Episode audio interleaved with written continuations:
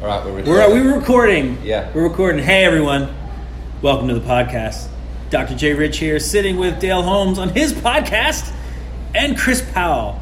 Uh, Dale, congratulations, man. That was like, what, 10, nine weeks or 10 weeks of camp? Nine weeks straight. Nine yeah, yeah, weeks yeah. of camp. Yeah, it was a and lot. they were all full. I went. I think I went one week, and it was like kids and bikes, and kids and bikes and smiles. It was awesome. Yeah, no, definitely. It was, it was a lot of work. It was uh, nine weeks, five days a week. We did our whole camp uh, down at Chula Vista. So I wanted to say big shout out to Tyler Brand for letting me come down, literally set up my truck, uh, tents, and I, I basically based there for, for nine weeks. But we had our best summer. Uh, numbers were up, and uh, got a lot of new kids in, a lot of retention. And uh, yeah, I was super stoked, super tired, but super stoked. And you know, just just shout out to Tyler and his wife because uh, they made it, you know, just professional, good people, and it was uh, a pleasure to work with them. And on top of it all, I got rode my bike a hell of a lot. So So check this out. Hmm. So I'm at home at some point this summer, and my brother-in-law comes over with his nephew, and his and my brother-in-law's like, "Hey, do you know a guy named Dale Dale Hol- Dale Holmes?" He's like, "Yeah." He's like. Reza, his son, just went to a camp down there in Chula Vista. Oh, so I think you told me. So Yeah, my yeah, nephew went yeah. to your camp, and Reza. they didn't even yeah, they didn't even know like right, they weren't expecting it. So Well, we get a lot of people like friends of friends that are coming, and we get the memo. But then by the time I'm doing camp and there's Yeah. 30, 40, 50 But the cool, kids, but the cool part about that is like I did not tell them about it. Right, right, and out. they found out through the YMCA, and like come back to me telling me about your camp. Right. That's that's reach. That's Yeah, cool. Like that's some- what we want for BMX. We get some good word of mouth Yeah. now. You know, like I say, it's not everyone's reading your social media or you know the stuff that you put in ads. that ads. damn algorithm, man. That Oh my damn God, algorithm. killing everybody into. Speaking of algorithm, Chris, how does Better Buzz manage the algorithm? Because you guys are growing like crazy. Yeah, we've got a gal in here now who's dedicated to doing our socials and all our campaigns.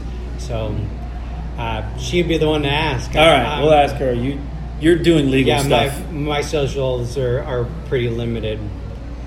Tell us a little bit about Better Buzz. Yeah, so um, Better Buzz Coffee is a local San Diego chain of shops. Started in 2002 with just a single kiosk. Uh, the owner and his wife started it after uh, the owner Tim sold his dirt bike to uh, fund the cart. He was at the time an amateur motocross racer, uh, about ready to break into the pro ranks, and yeah, he was just a, a great racer. He was killing it. Was lined up to have a PC ride, and you know was legit at the top of his sport, but just couldn't stay healthy. And after a string of accidents, he decided to move on to the next challenge and sold his dirt bike and started a coffee biz. So since then, they've grown it into. Uh, uh, nine current locations in San Diego. We're opening our 10th in a few weeks in La Jolla. Oh, cool. So we do everything small batch, organic coffee roasted here in San Diego, and then all our own beans are then distributed throughout the stores. So it's um, quite an amazing company to be a part of. You met these guys through mountain biking, right? Yeah, I, I met Tim on Strava racing racing bikes on the internet. Oh, internet. really? Yeah, yeah, yeah. So at, at, at the time, I, I had just found out about Strava, and it kind of remotivated me to go push myself riding. And um, You kind of local hero on yeah, that it's at the kind of start. yeah. yeah, I, yeah, I was like the local hero, but I didn't want anybody to know who I was. So Right. I, I used uh, you know a pseudonym or a screen name so that nobody Right. would know.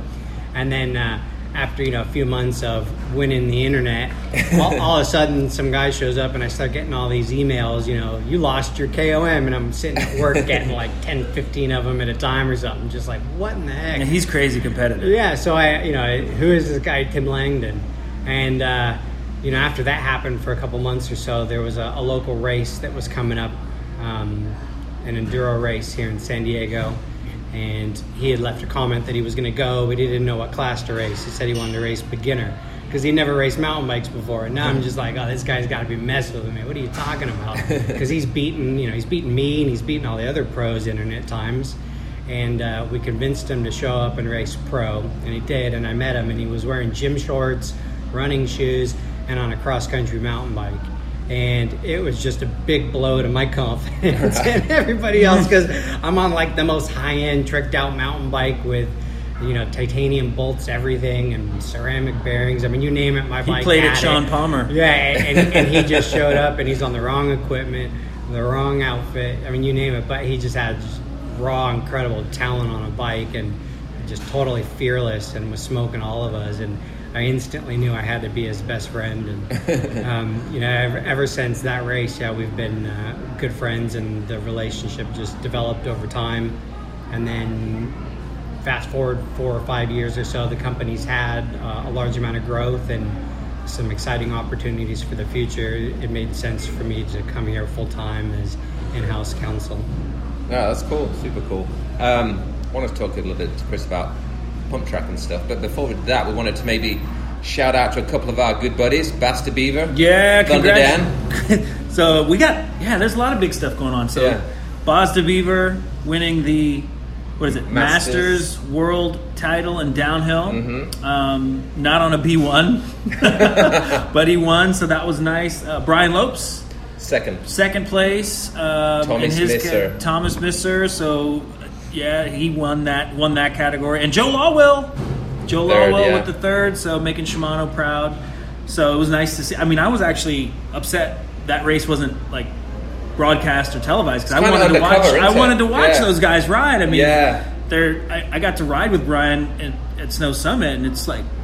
It's, a, it's an honor, right? Because like Yeah. we raced each other in BMX, whatever. Like, okay, I snapped you, you snapped me, but to ride with him in that element and see how good he really is and how Mm-hmm. fast he really is is really, you know, it's honor. It's it's an honor and like learn from him still. Because me and Javier were there that day, and it's like, dude, he's so fast. Like, we made That us feel how- really slow on our mountain bikes. And it know? shows how good Thomas. We were talking about on the phone last night how good Thomas Misser was. There was Oh two gosh. brothers, weren't they? Yeah. And No, then- those are the Vasquez. No, no, no. brothers. There's two, Missers. There's two Missers. Pa- Powell too? Misser or Uh, something. But I remember he was a top three, five Yeah, guy in World he was a World Cup guy. Yeah, and I looked at his social media. I mean, a huge following. Oh, yeah, you know, yeah. dude's in his forties. So, So shout out to oh, and then we have the Hall of Fame coming up, right? So shout out to Everett Rosecrans. I'm sure he's given you a pair of Vans before. way back. Yeah, way back. Yeah, So Everett Rosecrans, long overdue. Jamie Lilly. Jamie Lilly, overdue in my opinion. Uh, who else? Thunder Dan, Mm-hmm. Thunder Nelly. Dan, Nelly got in, and then probably amongst one of the harder. I mean, you were on that ballot. Yeah, but I think the right. Stumpy was on that ballot. Allier was on that. Ba- I mean, Romero. Romero was on that ballot. That's a that's a tough one Wade to vote Bootes. for. Wade, yeah. So wasn't like there was another. No, but I ballot. think Danny I mean, Thunder for overdue. sure is. Yeah, I think out of that group, our group, I, I, I personally think Hayden should be in there Yeah. as well. Yeah. And then after that, yeah, then it's, it gets it gets tough. Yeah. What I did think about, and first of all, I, I didn't think a lot of people. Um, Oh, were saying- Bestwick, Jamie Bestwick Jamie in there. Bestwick so- in freestyle. Yeah, but a lot of people said Stumpy should have got it, and I disagree with that. First of all, I think Stumpy should have been it way before me if I ever have a chance. Stumpy's But got his place in there, but Thunder for sure. I mean, It yeah. won all three major titles, and I actually did a bit of research because I've seen a lot of people. You know, this should be Stumpy. Uh, Danny won all three titles before Stumpy won even his first 20-inch title. Yeah. Stumpy won a lot of cruisers. Correct. And cruiser does count, just obviously. barely, just barely. But I think before Stumpy went on more of a roll, whenever you know our era was kind of, you know, it's more of a Kyle Bennett. Uh, Stumpy was yeah 2000s. definitely hit his stride in the 2000s. and then Danny had already won everything Yeah, by but, but the, the bottom line is, yeah, Dan, Danny's up there with like a Maris or a Willoughby, like at the end of Mm-hmm. the day, and Ellis, and and Danny has had a successful. I mean, even as an amateur, Yes. as a factory dude. nine expert, he was probably more famous than a lot of the pros. So, yeah, you know, I and that's there was why a whole, Mm-hmm. I think Hayden as well because I, I don't know what the rules are. Everyone's got their own. What if it's ABA? Shit, I've never even been in Yeah, the well, top there's five. there's performance, but there's also like who you are in the sport and your and- legacy, right? Hayden was on the cover of BMX Exactly. Actions, Diamondback, World Championships. Exactly. Mm-hmm. A lot of a lot of amateur stuff. That, um, but yeah, I, I really don't know what the rules are. If it's more of a based off ABA. Some of it's popularity. Yeah. Some of it's like, all, I mean, it's all of it, right? So Yeah. I, you know, it's funny. I was talking to Greg, Coach G, about some of it too, and I think, I, I think there's certain things that people, I think there's just certain people where, do we really like? There doesn't need to be a vote, Right. Like. Christophe Lévêque, did you have to vote for that? Yeah, You know. Danny, do you have to vote for that? Like, you win all three major titles, you're in. Like, it's just an in. I think period. 500 votes. I think. Yeah, I know, but like if you're Yeah, if you're a, if you are UCI World Champion, ABA Champion, Mm. NBL Champion, like do you really have to vote for that guy? To, Right. Like like will Sa- like are we really gonna have to vote for Sam Willoughby to be in the Hall of Fame Yeah, yeah, or a. Maris down the line? Like, come on, like, Right. they should just be automatic. Yeah, no, or a You know, someone like you or I, sure. but smaller committee. For- right, a to- committee. I, to- yeah, to- I'm not running, by the way. I am not running, Right. but um, I think they should have a game changer Hall of Fame because, like Ali, let's Oh. say Ali was in that bunch there. In that, Ali in that and Lévêque, they were game Ali and changers. Lévêque were a game changers. Yeah, they were game changers. There's only game changers every ten Maris, years. yeah. Bubba Harris, Bubba. you know. Bubba was a game changer. Yeah, yeah. For sure. So Made that- us pedal to the finish line. and Mike Day and Donnie. Yeah. So anyway, I, I, I mean, it's a good conversation, and I I enjoy just me and you are always BSing about that stuff. It's always fun, you know. And I know a lot of people feel the same, but some people get really heated Yeah. about. you know. And and Donnie Robinson's dad.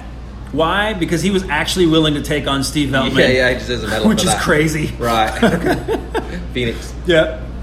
All right, so let's move forward. What should we talk about a bit? I know it's all been covered a lot in Tori's podcast, and you know it's kind of a month away now. But Worlds, I don't know if you want to if you want to touch on Worlds. You know, Alise Post winning. Um, yeah, Um, Alise Post winning a very convincing win, start to finish. I Yeah. know that the, the the last straight is you know a sensitive area for her, so killed it start to finish. That was awesome. And Twan Van Gendt. Yeah, that was a good I win. mean, dude, like I'm glad to see him back up to form. It's funny he was kind of a sleeper. He'd had some injury, didn't quite find his speed or his legs beneath Yeah. him in some of the World Cups, but he showed up to Belgium like like He Twan Van Gendt, like first- like the Olympic jump. Twan Van Gendt, and he was just he motored and actually kind of kept it consistent in China because he was in second place. He just ended up, I think, in that third straightaway, he like over jumped or cased a jump kind of, and then But I thought Nick I, around. I watched him in China, and, and I've been watching his Instagram stories for the last two or three weeks. Is he still celebrating? He's still celebrating. So he Little probably Jeff Emming a little yeah, bit, Yeah, little bit? He's still been partying. Yeah. So Well, uh, good for him. Yeah, so I thought second or third, whatever he, he got, was pretty pretty good. yeah, for well, him. he's got a rainbow jersey, so yeah, he's, you know, he's a big winner. th- that final was pretty insane. He checked out down the first straight, and then and then checked up in the, yeah, the I- second I straight. mean, a whole lot of things happened on that second straight. Yeah. Uh, one, I don't know how he saved that. What is that second double in the pro Mm. Yeah. set? Like just sucked it up Sheer too much. will. Started panic revving. How he didn't end is beyond me. But I mean, he lost a significant amount of momentum when that happened, and I'm sure he was thinking like everyone's going to go around me, but then For sure, he had to have been Like, right. yeah, the- he had the- to have just thought like I, I just threw it away because that was a, a massive Yeah. mistake. And then um, when Graf got balled up going into the second turn and uh, Joris. crashed with Joris, yeah, I mean that, that opened back up the door.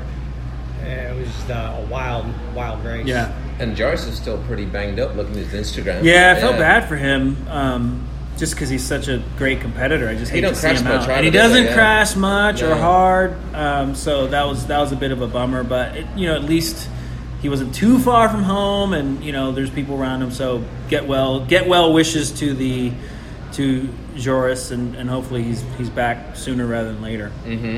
Uh, Pan Am's, Pan Am's, Pan Am's. You're a former Pan Pan Am winner. Pan Am champion. um, yeah, Pan Am's count. they do count. Not for Team USA this year. They Not really for sent Team- their B team? I think it was a more of a junior development, Development, thing. right. Um, I don't know what was the deal with that decision. I don't know if the elites maybe chose not to go. I don't know. Yeah. Um, it, definitely curious. I would think anytime there's there's like a legitimate medal up for grabs, I Yeah, would think that you'd want you would want to send you know your best that you can. But maybe there's there's something we don't know about or a plan that that you know it's just they they want to develop the younger riders and if they want to develop their younger riders, that's cool. But I will say this: I don't think it's USA Cycling's responsibility to develop the younger riders. Whose responsibility? I think it's the younger riders' responsibility to develop themselves. Yeah, yeah, yeah. You know, in my opinion, just like I mean, don't get me wrong. I think there should be support, Right. right? But Get yourself to that. but like as far first. as development, it's like, well, you know, you you can go out and sprint, you can go out and race, and you can go out and get the experience. So like waiting, I'm using air quotes, people. For you know the government to kind of say, "Hey, let's Mm-hmm. develop you." It's like, mm, like you can hop on a plane and go to Europe, and um, whether you GoFundMe or you sell bike parts, or you do a bake sale, or you're just, or you independently wealthy, but get that experience internationally. Yeah. I mean, that's what we did. Yeah. Or you came to the U.S. for it. So It's a different mentality now. I think a I lot of, you see a lot of them complaining when they're not on national teams and stuff. I it's like you got sometimes you just got to make it happen yourself, and eventually. But that's that's the point, right? From a mindset standpoint, like that that ability to like the willingness, like not waiting for someone else. I'm not calling these other guys out for that happening. I'm just saying in general, like I think. I think I just don't think it's necessarily USA Cycling's responsibility to Did do you fund yourself, Chris, on the mountain bike World Cups at the start? I know you got on some good teams eventually, but Yeah, at the start, I had the help of my parents. Use like profiles, so it's probably somewhat smallish right at the start. Yeah, so for racing, what at the time was the Norba Series, which was uh, the United States Space Mountain Bike Series, I had some help from Profile and was able to sleep on the couch. Thanks, Thermite. And uh, but Still when- there as well. Yeah, right? yeah, yeah, yeah, yeah. And thank you still, termite. Yeah, good guy. Yeah. Yeah. And uh, but when I started doing World Cups for the first handful that I did, um, my parents let me go, and we went as a family and did some vacation stuff as Right. well, and you know, really cool experiences just outside of doing bike races. But uh, l- luckily, I did well enough at the first few mountain bike World Cups that I did that I was able to start getting support from Specialized the next year, and then I had a budget to travel with staff and, and do it at the the best elite level. Yeah, yeah. No, I remember you at all the World Cups, weren't you? You, you did downhill as well after that four cross, didn't you? for a while? I, I- I did a handful of them. My goal was just to make a World Cup final. right. I, I really didn't have any aspirations to be a, a, a World Cup downhill racer, just because I think I have too much of a, a, a sense of self-preservation to Yeah, yeah. hang it out enough Right. to, to be able to win. But I wanted to make a final. So for one year, I had a downhill bike on the the truck that traveled around Europe to all the races. And if I went to the track and the track was something that I felt comfortable on, uh, I'd try and qualify and do the race. So I wound up qualifying in Lady Alps. I think I qualified like 40th or something. Nice. Which kind of like blew That's my mind. good, yeah, they like, take 62. Yeah, well, the time they were taking 80. Oh, nice. Uh, but yeah, I was like, you know, exceeded my expectations by far, and uh, I was super stoked. And then in the very first turn of the race run, I crashed and got super bad whiplash. Oh. And it was a, for some reason, it was four cross in the evening and downhill in the morning Right. and it was a split venue, so I crashed up on the mountain, right? Like 30 minute drive from Four Cross. Oh. My neck froze up, and then I had to go race Four Cross, and like I, I could barely. And get some gate Uh, starts. I was awful, and so like I was like, all right, I, I accomplished my goal. I made a final. Right. I, you know, I, I was getting uh, not only a paycheck to race Four Cross, and not downhill, but you know, Four Cross was my goal and my Yeah. passion. So like, I, it didn't make sense to keep taking the risks to do it. I don't know if we asked you last time we did a podcast, but it's probably over a year ago now. What was your best four cross for you? You know, what what you felt bad about, you know, result wise or Best result, result. would have been a, a, a third at a World Cup. where was that? Yeah, that was in Brazil. Brazil. And then I got a fourth in Italy, uh, won a few national. That was yeah, was after, good though, after yeah. Norba's, yeah. But it was still sport cross, it was pretty deep, wasn't it? Yeah, yeah, at the time. Mm. Um, um, yeah, World won a lot of semi? small finals. Yeah, world semi. Didn't you uh, make it in Fort William one year? Make the main? No, I made. You semis. crashed Prokop, 'cause I got a picture of yeah, it. I crashed everybody. Right. Just steamrolled people in the first. Right. and then uh, and then yeah.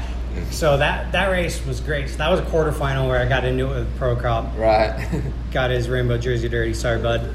And then uh, in the semis, it was Nathan Rennie, who was a you know one of the greatest Yeah. of his uh, cohort downhill racers. I think Sam Hill and Robin Bellucci. So I had just gone through earlier heats, of just having stacked moto after Right. stacked moto. Got to my semi and thought I had a boat ride. Right. You know, got like a, a good snap, got the whole shot, and then crashed myself in the first turn. So, Right. great. that was tough. But That first second was so short, wasn't it? That's racing for you. Yeah. Cool. So Pan, going back to Pan Am's, Jason uh, Campo, Pajón one. Obviously, that was easy for her. Um, Campo, like again, he was winning the semis at the Worlds and crashed. Yeah, which she was it- last but it year. doesn't surprise me that Campo won. Yeah, no, no, I it's think, like he put I it think if anyone you know should have won, it would be him. I would think that. So congrats, and just got married. He just got married, so congratulations to Campo and his recent nuptials. Also, another congratulations, Who? Tommy Zula.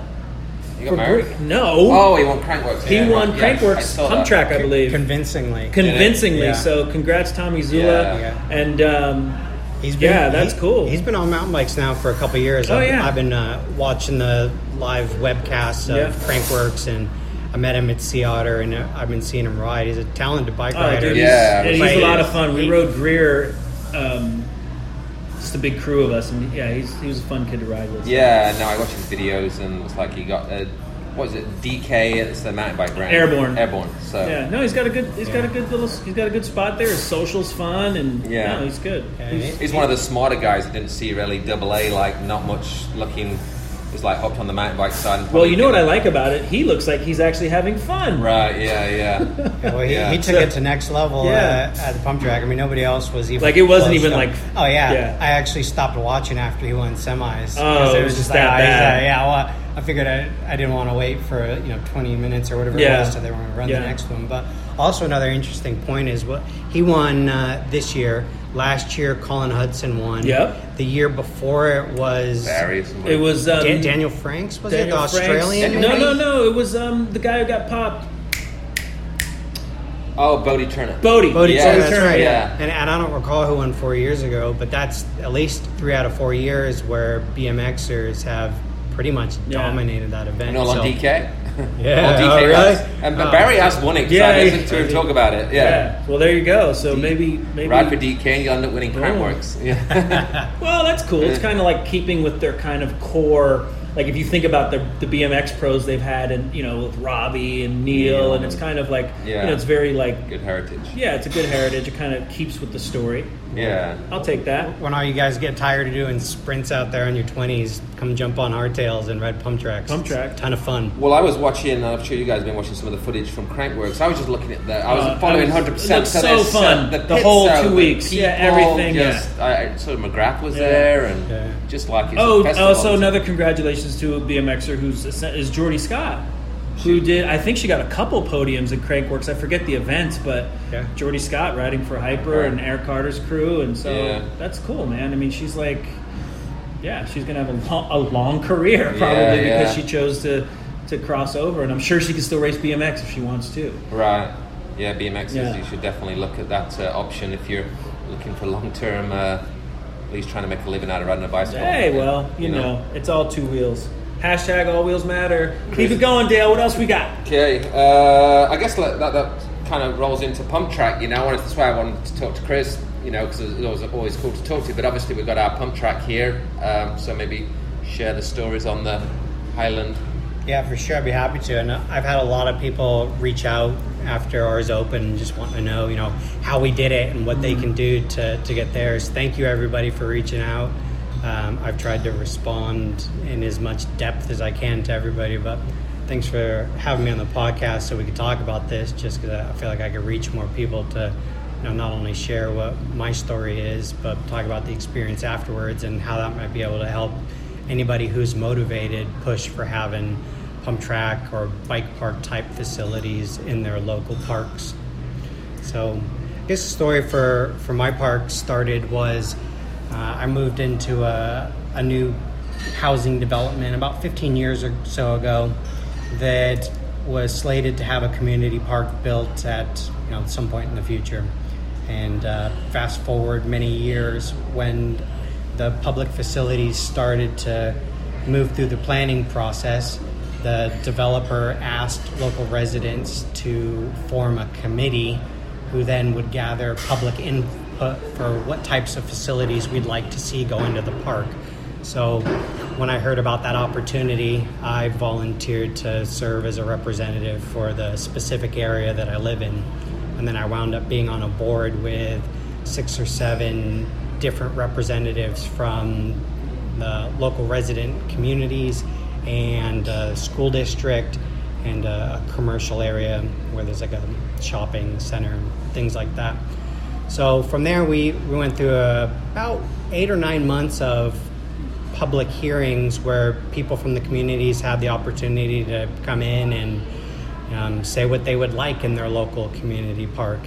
And I may or may not have packed many of those meetings with not only my friends but uh, local riders and whatnot to come and show support for um, you know having a, a bike type facility like a pump track.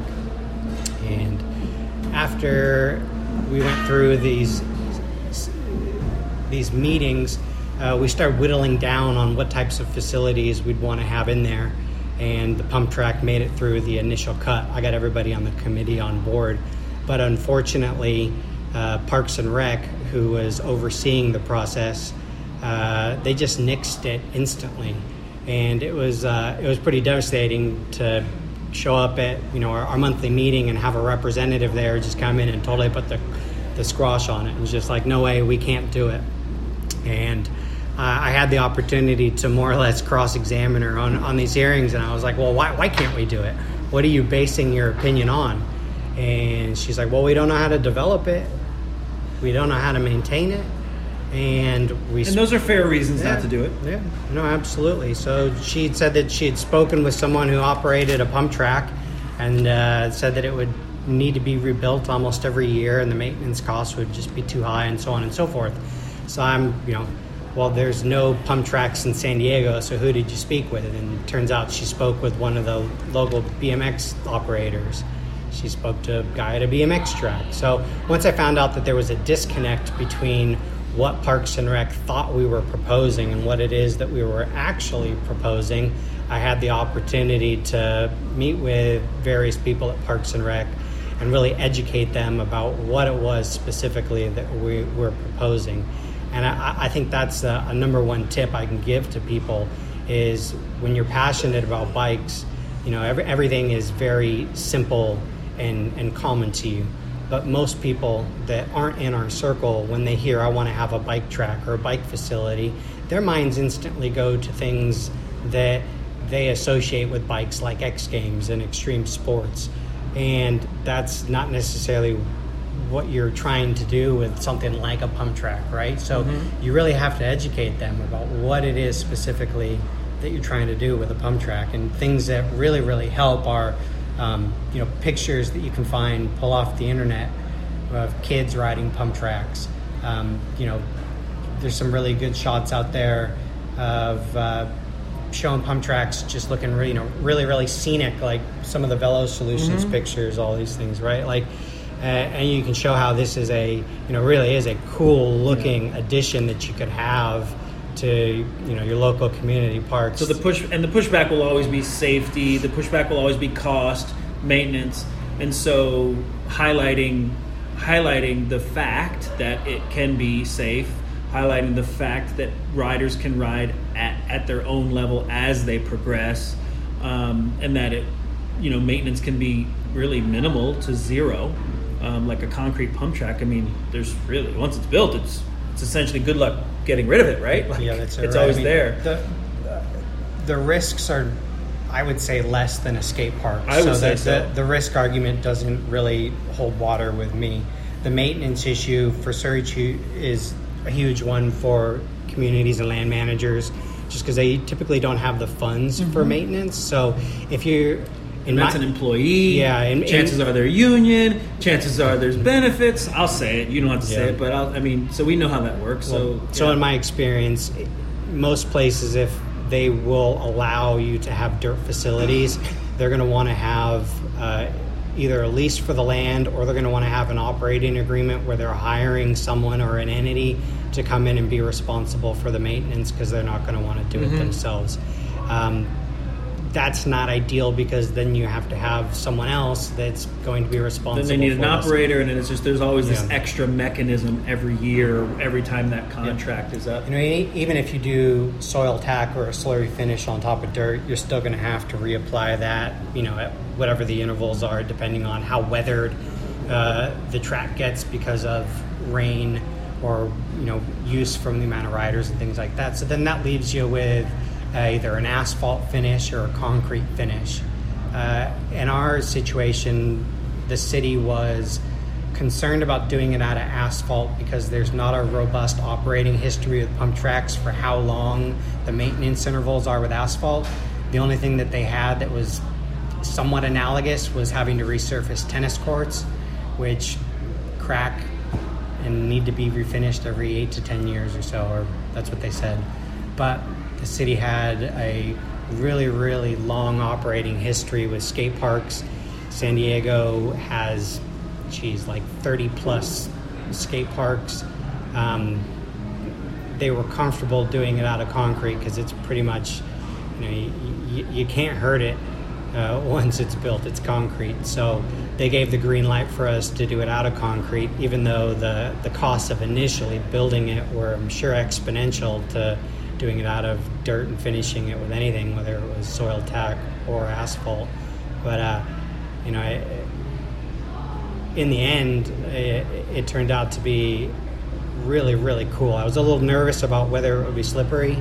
Um, but I, you know, traction's not bad so long as you have. We rode in the rain. That remember that day? Yeah. yeah, it was Yeah. fine. Yeah, On a, a BMX race bike, those style tires, no problem at all. If you're on a hardtail mountain bike, you want to put some smooth tires on so that you don't have knobbies and tractions. You know, it's not an issue at all.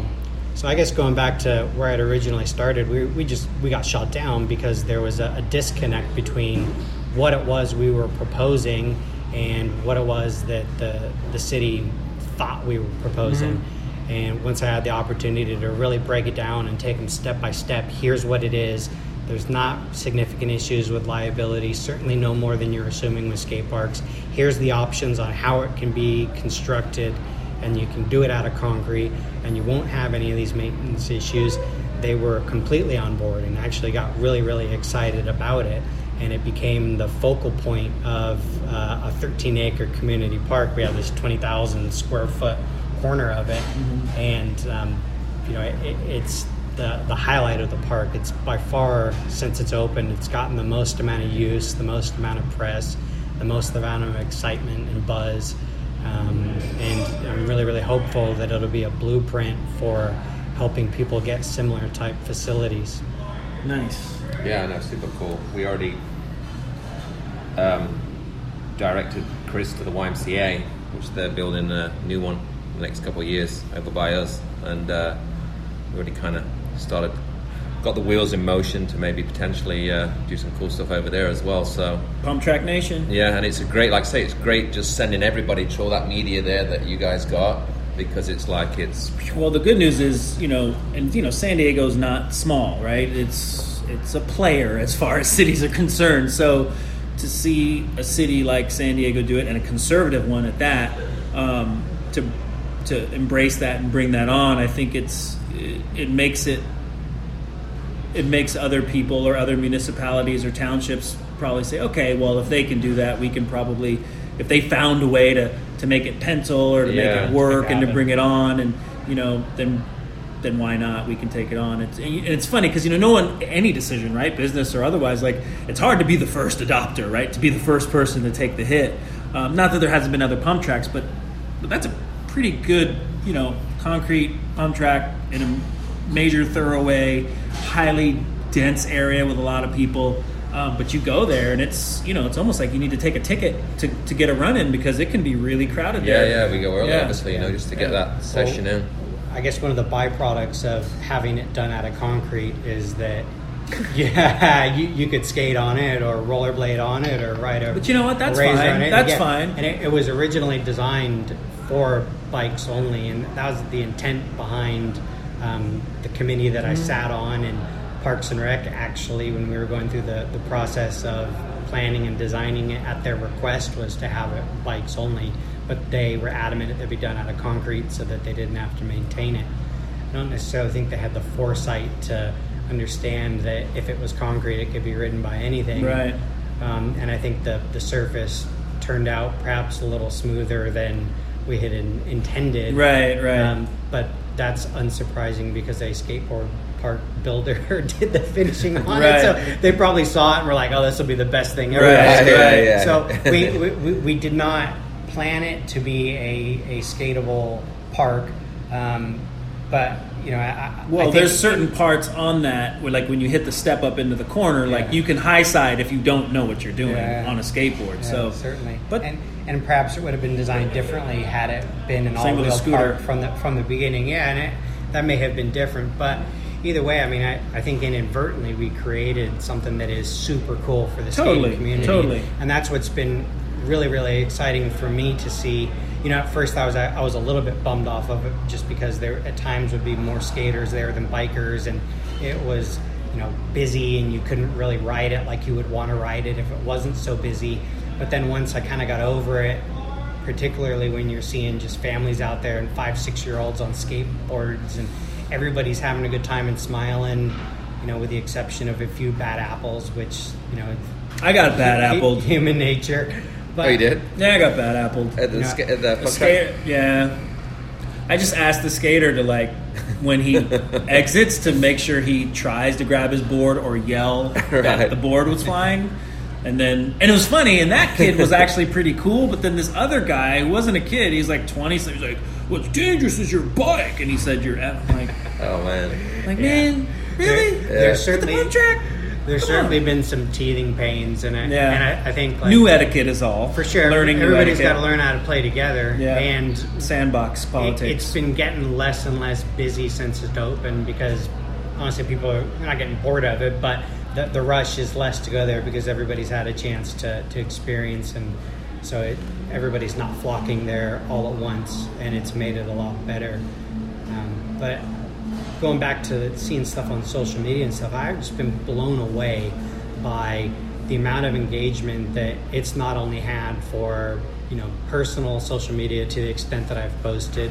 You know, perhaps I hacked the algorithm there for that one. Right? Right. I guess you need people to comment and share your stuff, right? Right. Uh, but you know, seeing the other stuff like it's been cool. Harlow's done a bunch of posts. I know you've done a bunch of posts. things Yeah, like that, yeah. but A lot of see- skaters have as well, like that's big what- name That's guys. where I was getting. Yeah, at. See- yeah. Seeing the, the engagement that the skating community's had is just oh, it's awesome. Oh, it's been unreal. Caballero's been out there with his kids. He's a super nice guy. McGrath He's was out there. McGrath's been out there. A lot of the skateboarding companies are just posting pictures of it. Yeah. Saw uh, I saw a bunch The- of DC lead- DC guys there once when I was there. lead singer for Blink 182. I mean, Uh, wow. and so you get all of Yeah. these, all these people that are just posting pictures of the track or them riding the track, and or videos, and they're getting hundreds of thousands of views, Mm-hmm. uh, hundreds of comments, you know, tens of thousands of likes, and you go in and you read some of the comments, and it's just people have no idea that these kinds of facilities even exist. Yeah. And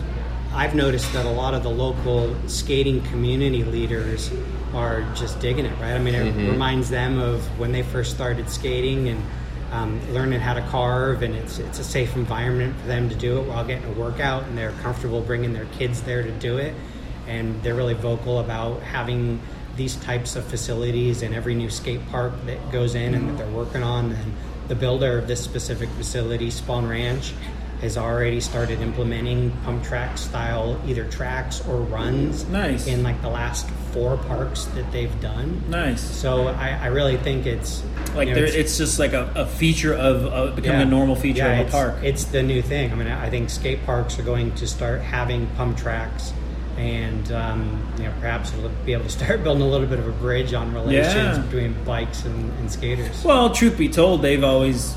I should say they've always, but it's it's always been a bit of an issue with skate parks and bikes riding at skate parks. It's opened up a bit, um, you know, because sometimes the lines are different and the pegs and you know might be messing up. I the think the pegs concrete and mess stuff up the like that. coping and stuff Yeah, like and I get yeah, that, yeah. but um, but you know here this is technically designed for bikes, but par, with skates right, skateboards right there.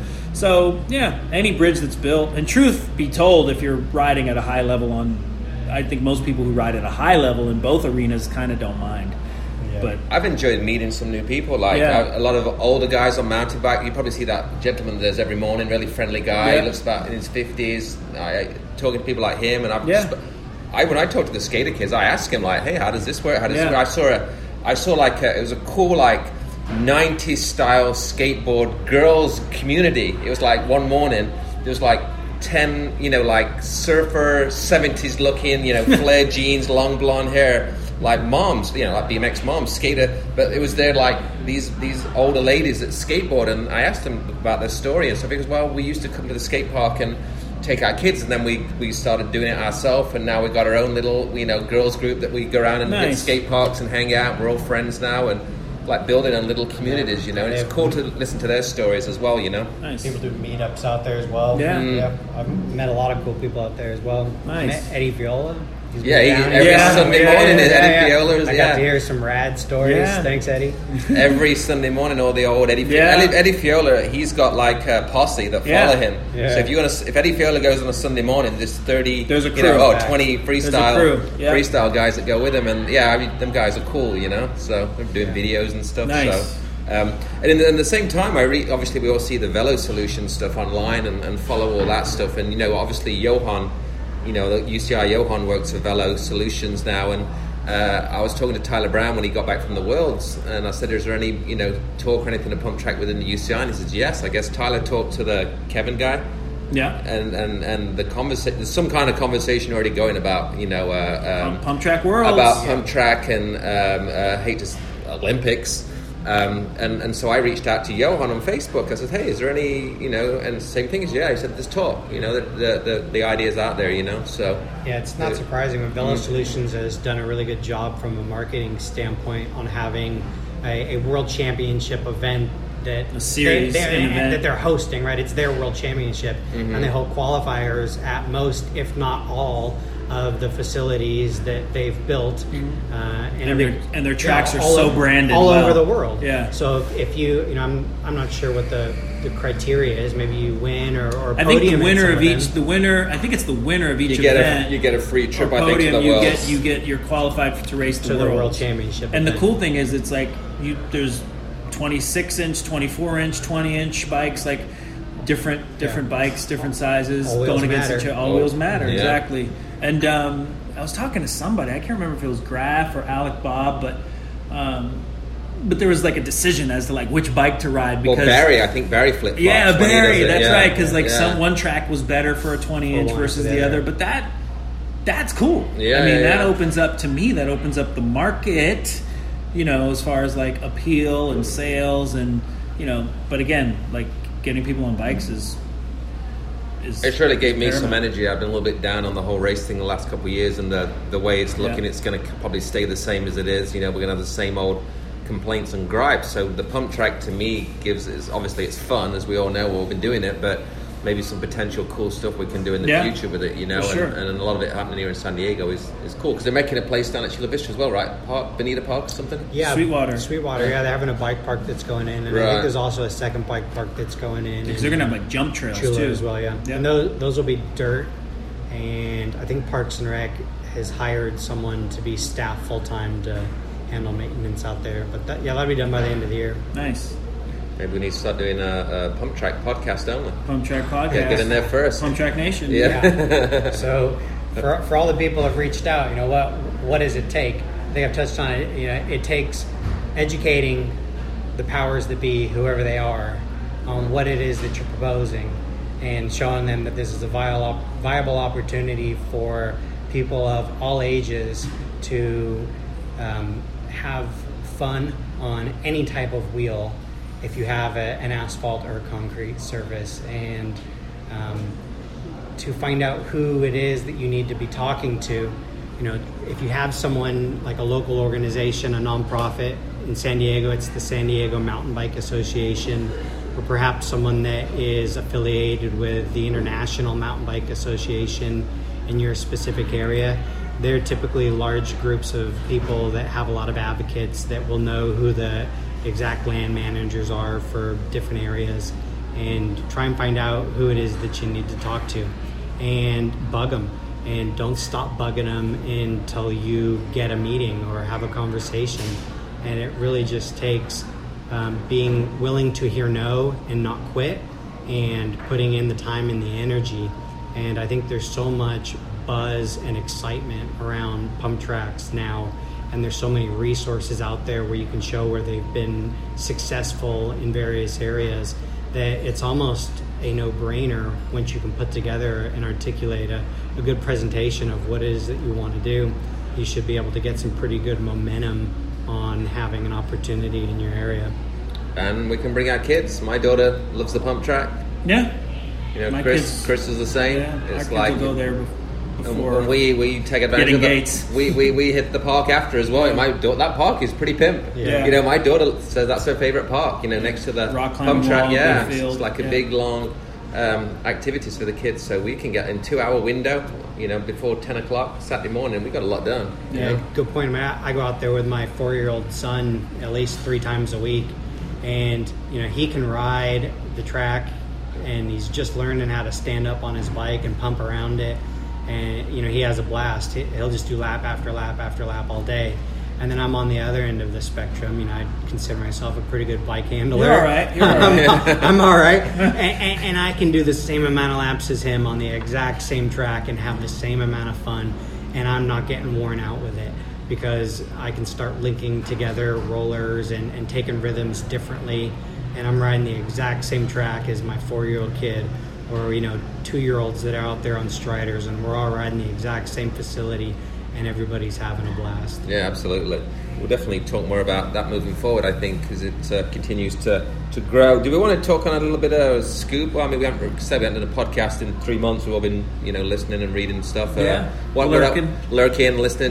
You know, Tori's podcast is good. I think it's good that them guys. Um, you got a voice and you get to hear- handle the nitty gritty of the sport. yeah, and you get to hear a lot of guys that we probably Yeah. don't really know or know much about. So that's been good. But one thing that I, I picked up on was um, I think the 15 website guy put a thing on about um, I don't know. I started the the World Championship for Challenge. I thought that was a good little uh, conversation, and I think it's Mm-hmm. the World Challenge Championships Right. versus the World Championships. So Sylvain, I guess, didn't really like that. He thought he you know. stepped in a bit of doggy do, didn't he? Yes, I think so. And uh, he said, you know, everybody, you don't need all this many world champions, whatever. And uh, yeah, then there's a lot of comments and a lot of uh, um, uh, yeah opinions. And so what, when we talked about it, and um, what do you think, Jason? You know, should you be called a, a world champion as a 40 year old, a 35 year old, a, a 50 year old, a, women's cruiser? Well, you six- know, yeah, I think, an but I, amateur th- as well. I think that's, yeah. but that's BMX, right? Like it.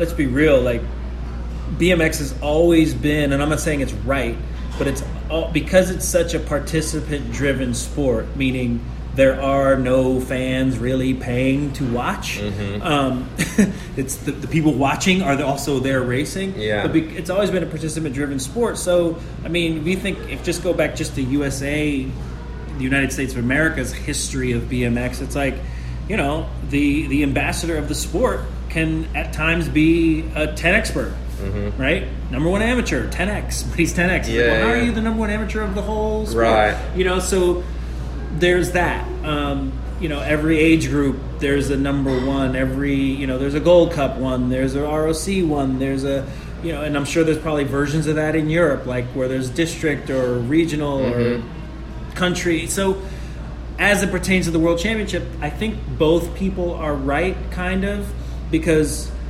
look, if BMX were at a major league level, right, basketball or soccer or football or um, baseball, sure.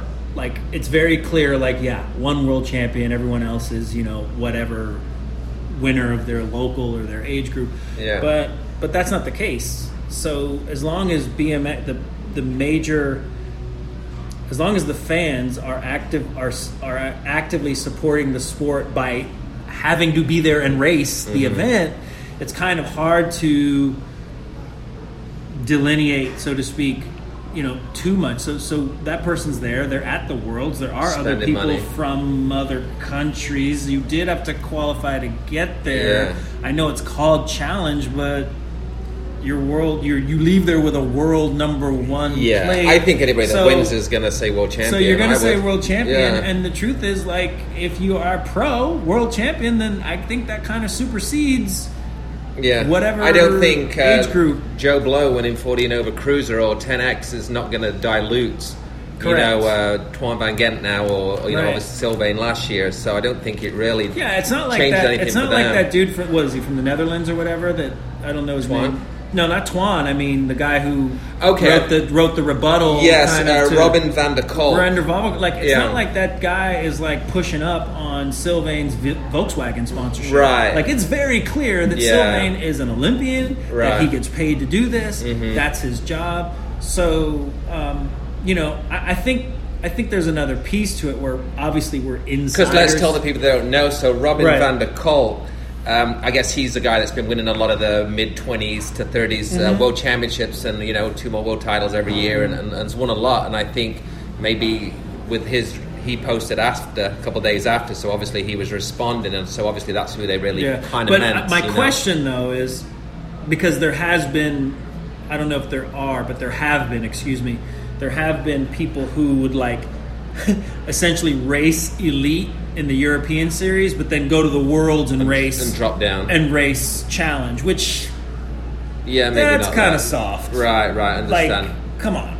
Like if you're going to be elite, yeah. race elite. Right. Understand. you know, yeah. or just kind of don't race. Yeah, you know, yeah. like. Um, by the way, I reclassified to amateur. Um, you, got, you got your signature? I got my Yeah. signature. Hard? Yeah. Uh, no, it was actually quite easy. The so road to- you. the road to So- Houston. So, thank you, thank you, Matt Dallas. Thank you, Charles Robinson, and thank Uh, you, Corey Mitch, for the signatures so that I can reclassify. However, um, yeah, if, but if you're gonna race like race elite, Mm-hmm. you know, and then all of a sudden like, oh well, it's the world, and I'm not gonna qualify, so I'll race this. It's like, eh, come on. I think there's a but I don't. I, I get it. Not everyone, not everyone can or wants to devote their life to race elite. to race elite, Yeah. and that is a big, especially doing it as a living. So you know, I mean, if you think about it, the world champions would not be a thing really Without if it them. wasn't for the challenge classes. So like, you know, I think the the thing to do is embrace that Mm-hmm. and and like be the champion of champions, in my opinion. Yeah. and like beat and lead out and be you know kind of like take that on. It's like, oh yeah, like And if happy to be. and if Robin van der Kolk wants to put on his Instagram ten times world champion and then go and do cool positive things in Holland at his Yeah. local school or something, more power to him. I mean, it's more more people that are going to get the the talk about BMX. And you know, uh, I know in the eighties how prestigious following the world championships and that you know Shelby James, Right. Eric Carter.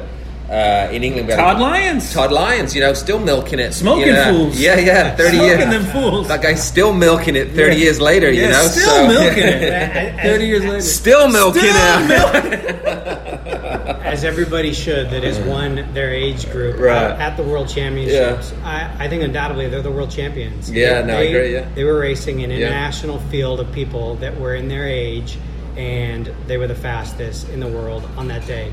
You're, you're the fastest in the world. You're a world champion. I don't know what else to call it. In the 80s and 90s, more the 80s, the guys that became world champion, which was a lot of young guys, a guy called David Moore, he won three in a row. He won uh, Right. 84, 85, 86. He's since passed away. Right. Uh, but like his legacy, he was on TV, he rode for a factory team, he was, Yeah. and, and No, people I mean, still talk a- about him now. You as know? a kid who never went to the World Yeah. Racing Amateur, like that was.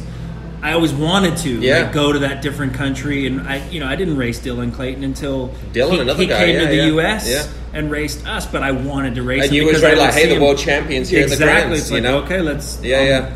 He ain't beating me or Right. whatever. Yeah. um, I think he did. Roger But- Holder, boy, you beat But yeah, but my point is like that. You know, like recognizing that as Yeah. as the world thing. So I just think it's like you know you don't want to really piss on someone's parade. No. really. I mean, I, I understand it from a standpoint, but like.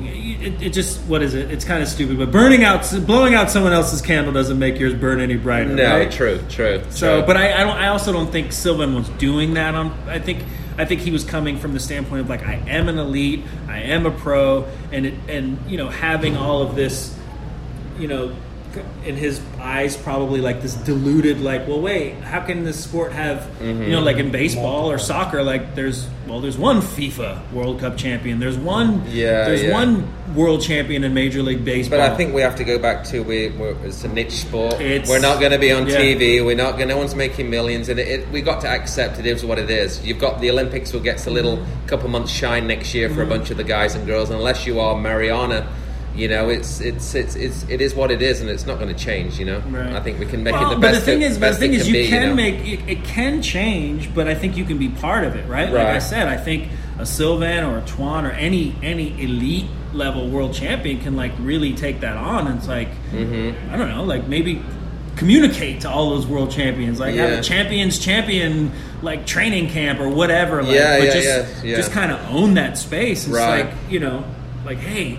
I want all the world champions, the winners of this, to take a picture with me with my jersey on. Mm-hmm. Right. And now it's like, you know what I mean? Now he's like the leader, or she's like Yes, the leader of all these other. Exactly. Mm. Right? And then that actually lends more credibility to everyone's Mm-hmm. title and the sport because the other thing about this sport which i think is awesome is is it is a participant driven sport right so like i mean clearly there are people who ride a bike who just cannot do what sylvain andre can do Mm-hmm. which is obvious right there's like people i cannot do nor do i want to do Mm-hmm. what any of the elites do on those tracks anymore I don't want to do it. No. I'm happy to watch them do it and enjoy it. And I can ride at a high level, just like you, just like Chris, right?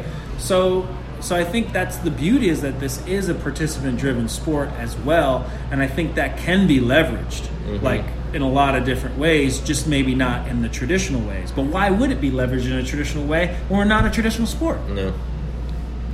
I don't think there's very, very many, if any, challenge champions that consider themselves that accomplishment at the same level as an elite or a junior elite. Yeah, they all Who- respect, Who, who have yes. earned a jersey, they do respect. So Yeah. if, if Sylvain was concerned about you know his title being diminished because of somebody you know claiming themselves as being a world champion. There's really nothing you could do about it. It's just human nature. You're going to have people out there who are going to boast or try and create some sort of uh, a reality that's you know not quite real. I mean, you see it on Instagram all the time. That's just that's never going to go away. Hashtag best life ever. I see. I'm friends with a lot of these, especially the English guys. They take it very. A lot of those guys race those challenge classes. You know, in the older age group. All you know, my friends from I've known a long time, and I like to follow. You know, even though it gets a bit much during the worlds and Europeans being on Facebook, but I enjoy reading people's journeys and stories. Yeah. And old guys that have you know won or come second or third. Anybody that makes a world main, you know, these older guys, they're stoked. It's you know, dra- and it's drama. Yeah. It's drama at the Yeah. Worlds. I don't care what class you race. Like you know, So walking let up that- that hill, quarter, semi, main time. Like I don't care who you are, what class it is. You're feeling it. Yeah, and you right? get a world play. I don't think it matters what uh, category it's in. It's like it's a big deal, you know. And you see them talk about it and read it and post it on Facebook. So let them have that shine, you know. I think, uh, um, yeah, uh, I'm, I'm all for it. If everybody wants to call themselves world champion, so what, you know. So, so a lot of people I looked to, a lot of the Australians in the 80s, you know, we never got to see the Australians. The Mm-hmm. Daniel Spraggs, and uh, I just saw he got into the Australian Hall of Fame. A guy in my age group called Andrew Figlamini, Oh, wow. who was a multi-world champion in my age group. I always followed him through the Yeah. magazines, but I never got to Right, see him like right. a, a myth legend type thing. But it was because this guy was the world champion in my age, you know. So- BJ Gant. Yeah, BJ Gant. Yeah, you know. That's his. That's so- his Twitter or her Instagram 80 handle. 87 world champ. Yeah, something like that. But BJ Gant's dope, dude. Yeah, yeah, yeah. Absolutely. BJ Gant is dope. Yeah, like yeah. when I think back to those pictures of him on Eagle Snacks or Cyclecraft with that kind of cross up, Mm-hmm. Yeah. one of those weird lips. style, yeah. Oh my gosh, it's like. Just don't talk to Yeah. Reynolds about that, main. Oh, sorry, Craig. I just talked to Craig earlier. Anyways, But uh, what? Um, uh, I mean, Shelby. James. I'll finish it off with Shelby James has been gone from BMX what thirty years, as he's still and he's still, still, talked got a about. legacy. Yeah, never even got to fifty next. Never mind pro. Yeah, he did because I was way behind him in second place. But sixteen had in already gone motos. then, right? Oh yeah, Six- pretty much. Yeah, I raced him at the NBL Grands in fifteen in fifteen X and fifteen Cruiser and fifteen Open. But a legend. And just Yeah. oh my gosh, like the leads he would have on us were like ridiculous. Right, David Milham, another world's guy. You know? Boom, David So, Milham. Uh, let's finish it up. There was uh, something else I was going to talk about about current racing. Uh, I guess the race last week. Finish it up on China. So there was what China, China and and then the there was the race. the Rockstar race, and you know, shout out to Rockstar for like making that really cool and bringing their athletes, their riders out there. So you had all the you had the BMX crew, you had the freestyle crew, the dirt jumping crew, or, Yeah. and it was really cool to see everyone come together on that and see Chad Kerley. Like and, and were all riding the yeah. Mm-hmm. BMX track and having fun on the rhythm section, and then um, you know Brooke Crain and um, you know just just everybody just hanging out together. So that's Yeah. nice, and I think BMX needs more of that, a lot more of that. Mm-hmm. Um, if anyone wants to get more of that, like Jerry Bagley's podcast with Chris Doyle, that's a good podcast. I listened to it. Is that that's a very good. pod- Okay, they'd been drinking at the same time. yeah, right? I- yeah, yeah. That. Um, No, I did listen to it back because But you, they talked told about- about some of the sponsorship. But they getting, talked about how he was the first Red Bull athlete. Yeah, I did listen to that one, yes, and, yes. uh, and I was interested in it because I was obviously teammates with Jerry Yes, Bagley on yes. Mosh, and, and you know we kind of had. He talked about Sam cutting him and stuff. A little bit Yeah, of yeah, that, yeah. right? So there was, so that was kind of a cool part for me to hear some of the stuff that I didn't know, Right. Because I got dropped before he did, Right. But um, but no, but it was, I think our sport needs more Yeah. of this kind of That was a good. stuff That is a good podcast. and this yes. and and all that. So, um, but what I what I'm curious about because there was a lot of money um, that was up for grabs at, between the China race and the Rockstar race was why weren't some top elites at either of those races who weren't injured? right. Yeah. Given the complaints we've heard about the lack of money. Training. Training. Did you want to touch on Kimmann? I, I, what I did like I want to touch on Kimmann going from seventh Yeah. to first. That was But what cool. I- we talked about on we phone- can't. And, and truth be told, big hill or not, the argument of BMX being follow the leader can't. It, like we can't make that. No one can make that argument anymore because in truth.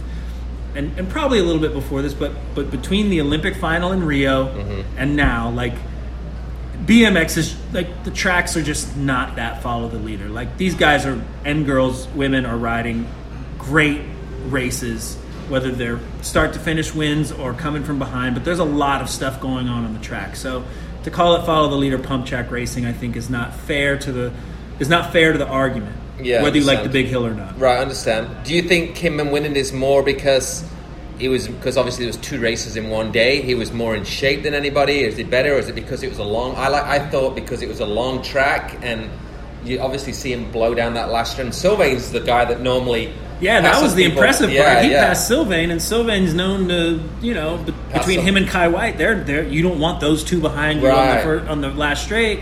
Kimmann, we're used to seeing win and start to finish, and he he pulled it out. Maybe more laps, more longer Yeah, last but straights I gotta tell you, open it up a little bit one, more. You know, I mean, the Papendal track is not short, right? So if you're doing, those are huge efforts from start to finish. So, I mean, I remember having, you know, as the announcer, as the commentator, going from Manchester to Papendal, like, I remember going, man, like we're still announcing this race, Yeah, yeah, yeah. Because we came off of. Manchester, which was like 25 seconds, and then you go to a track that's 10 seconds longer. So, so they're used to doing when they do full laps. They're used to doing those long, big efforts. Yeah. And I, you know, I, I would I would argue that you know it, that a lot of Dutch riders are in great shape. Mm-hmm. Going back to Robert de Wilde, yeah, yeah, yeah. he's passed me a few times on the last straight. I Yeah, remember yeah. that. I mean, so I think tracks that are wide open too, they allow for better racing coming through the pack. Yep. If you've got a track that's got a really tight rhythm section or pro jumps that are pretty short, I think your speed is kind of limited by how fast you can take a certain obstacle. I mean, obviously you can go a little bit faster than someone else, but if the jump's super short for the speed that you're going, you're going to have to check up so you can get some backside. But when tracks are wide open and they have larger jumps or really long backsides, uh, you can really, really make up a lot of space because if you're just a far and away a better bike handler, you can make some significant time gains on somebody who's got lesser skill than you. And I think that's what we saw with him. We saw him swing way wide in the first turn so that he could have clear track, uh, see what was happening with everybody in front of him so that he had time to maneuver and just drop in like almost kind of like a high low Yeah. a- a- and just get a massive amount of momentum down the second straightaway. And he did it again. Yeah, and, and he was able to carry a- and increase that momentum all throughout the straightaway rather than having to check up and just ride the speed that the track mandated. He could just keep accelerating through all of the obstacles. And while everybody was just getting balled up in traffic, he was finding clear track and pick everyone off Yeah. one by one. I mean, he was in a position for the win when he was midway down the third He straight. just Yeah. didn't make and That's sure true, nobody man. hit contact as messes flow up, and Yeah. he was yeah he, he really was uh, that was technically on top of the No, it was a good race to watch. It was a good race It to reminds watch. me of you know we uh, Orlando. You know it's still a joke now. See you down the last straight at Orlando. Last it's a guy straight in that's Orlando. a lot of laps during that weekend, a, a tiring weekend because you've been on the road for two weeks Big in Florida, efforts, right? And a lot, you know, and who was in shape? You know, Romero was the king of saying, you know, see, you down the last straight. so I think that was cool, and maybe that's something for the future. They should, you know, could you imagine Kye Whyte, Sylvain, and uh, Kimmann? Oh, yeah. Olympic final, all one, two, and three going into the last corner with a long last straight. How cool would that be? Yeah. you know. So um, food for thought. Cool. Well, that was good. I think we uh, covered some good stuff. Been talking for an hour. We'll do, Yeah. we'll do it again. I'm back in podcast mode. I'm hoping to do. Uh, I've got quite a few lined up. I'm hoping to do Big E. Oh, So that'd be great. Yeah, yeah. We've been talking. Can I go on that one? Yeah, of course. Yeah. All right. I messaged him today. We're going to hop in the car. Hopefully, if he's free next week, and, and go up. So Go to uh, Yoshimura. If, if that's where he's. Yeah, he hasn't responded yet. No, what would um, be cool is Biggie and TC. Yeah, I, although At the same I- time. I'd love to get get more into the E-team. the, the '90s Oh, yeah. behind the scenes guys. I think there's some great stories that need to Yep, be told, yep, and yep, yep. Um, and hopefully we'll get Thunder maybe when he's down here um, for Hall of Fame. So Thunder, We probably should take a kit to Hall of Fame Yeah. and just like walk around Do and a like bunch. get get some spot interviews. yeah, no, I think some ambush people. Yeah, there's be some good, especially when they've got a couple Yeah. of drinks in them. You know. Yeah. So, anyway, Pre-drinks, post-drinks. right, two different completely Yeah. podcasts. But anyway, I'm going to get back into the And- podcasting now. Camp's done, so we'll definitely keep this rolling. And we'll do- hopefully we get like a confident just one double eighth under Dan. Right. Because he's good when he's yeah, like that, yeah, he's yeah. that I think there's a lot to learn. Like I say, I've, I've said it numerous times. Oh, yeah. The stuff that Gary Ellis and Danny Nelson did when I was in the car with those guys, and, and Greg as well. And at the time, I'm like, I don't get it. Why they don't practice much? They only do a couple gates. They don't race Mm-hmm. Yeah, open. yeah. Very ahead of the game, mentally Yeah. and tactically. But I Uh, think I think that could be said. I mean, because I watch you like when I watch you or Todd Lyons, like, and he's explaining those races. Mm. I just look at that stuff because I was at those races. I'm like, what an idiot I was. Like, Right. like the way you're looking back and kind of checking your shoulder, Yeah, checking for him, and yeah. putting your foot out, and how like I didn't read racing that way. It's because we came. You came from the power of winning out front. I yeah, I but it was just so like I mean I think age. about like my career and I'm like, damn, like how did I even go? right because she was already How winning. did I even yeah. make a buck? Right, Yeah. but then like you know, so it's just so interesting to hear you say that Yeah. about about Danny and Gary and you know, but I think we all kind of look at each other Yeah. and look back and go, oh, learned a lot of each other. Yeah, I think. you like, we all oh. because we was traveling so Yeah. much together was was was picking pieces from each other's Yeah. pies. You know, Romero, I never knew about oatmeal or egg whites. I saw Greg, Yeah, yeah. Greg Romero did it before me, and I mm-hmm. jumped on that. Hey, But I, I need egg whites as well. yeah, but everyone You know? knew John Purse was going to dive in the last corner. all right, let's leave it at that. Chris, thanks again. We'll do it again. Yeah, Awesome. Thanks, guys. Thanks, Jason, and Thank uh, see everybody next time. Cheers. peace.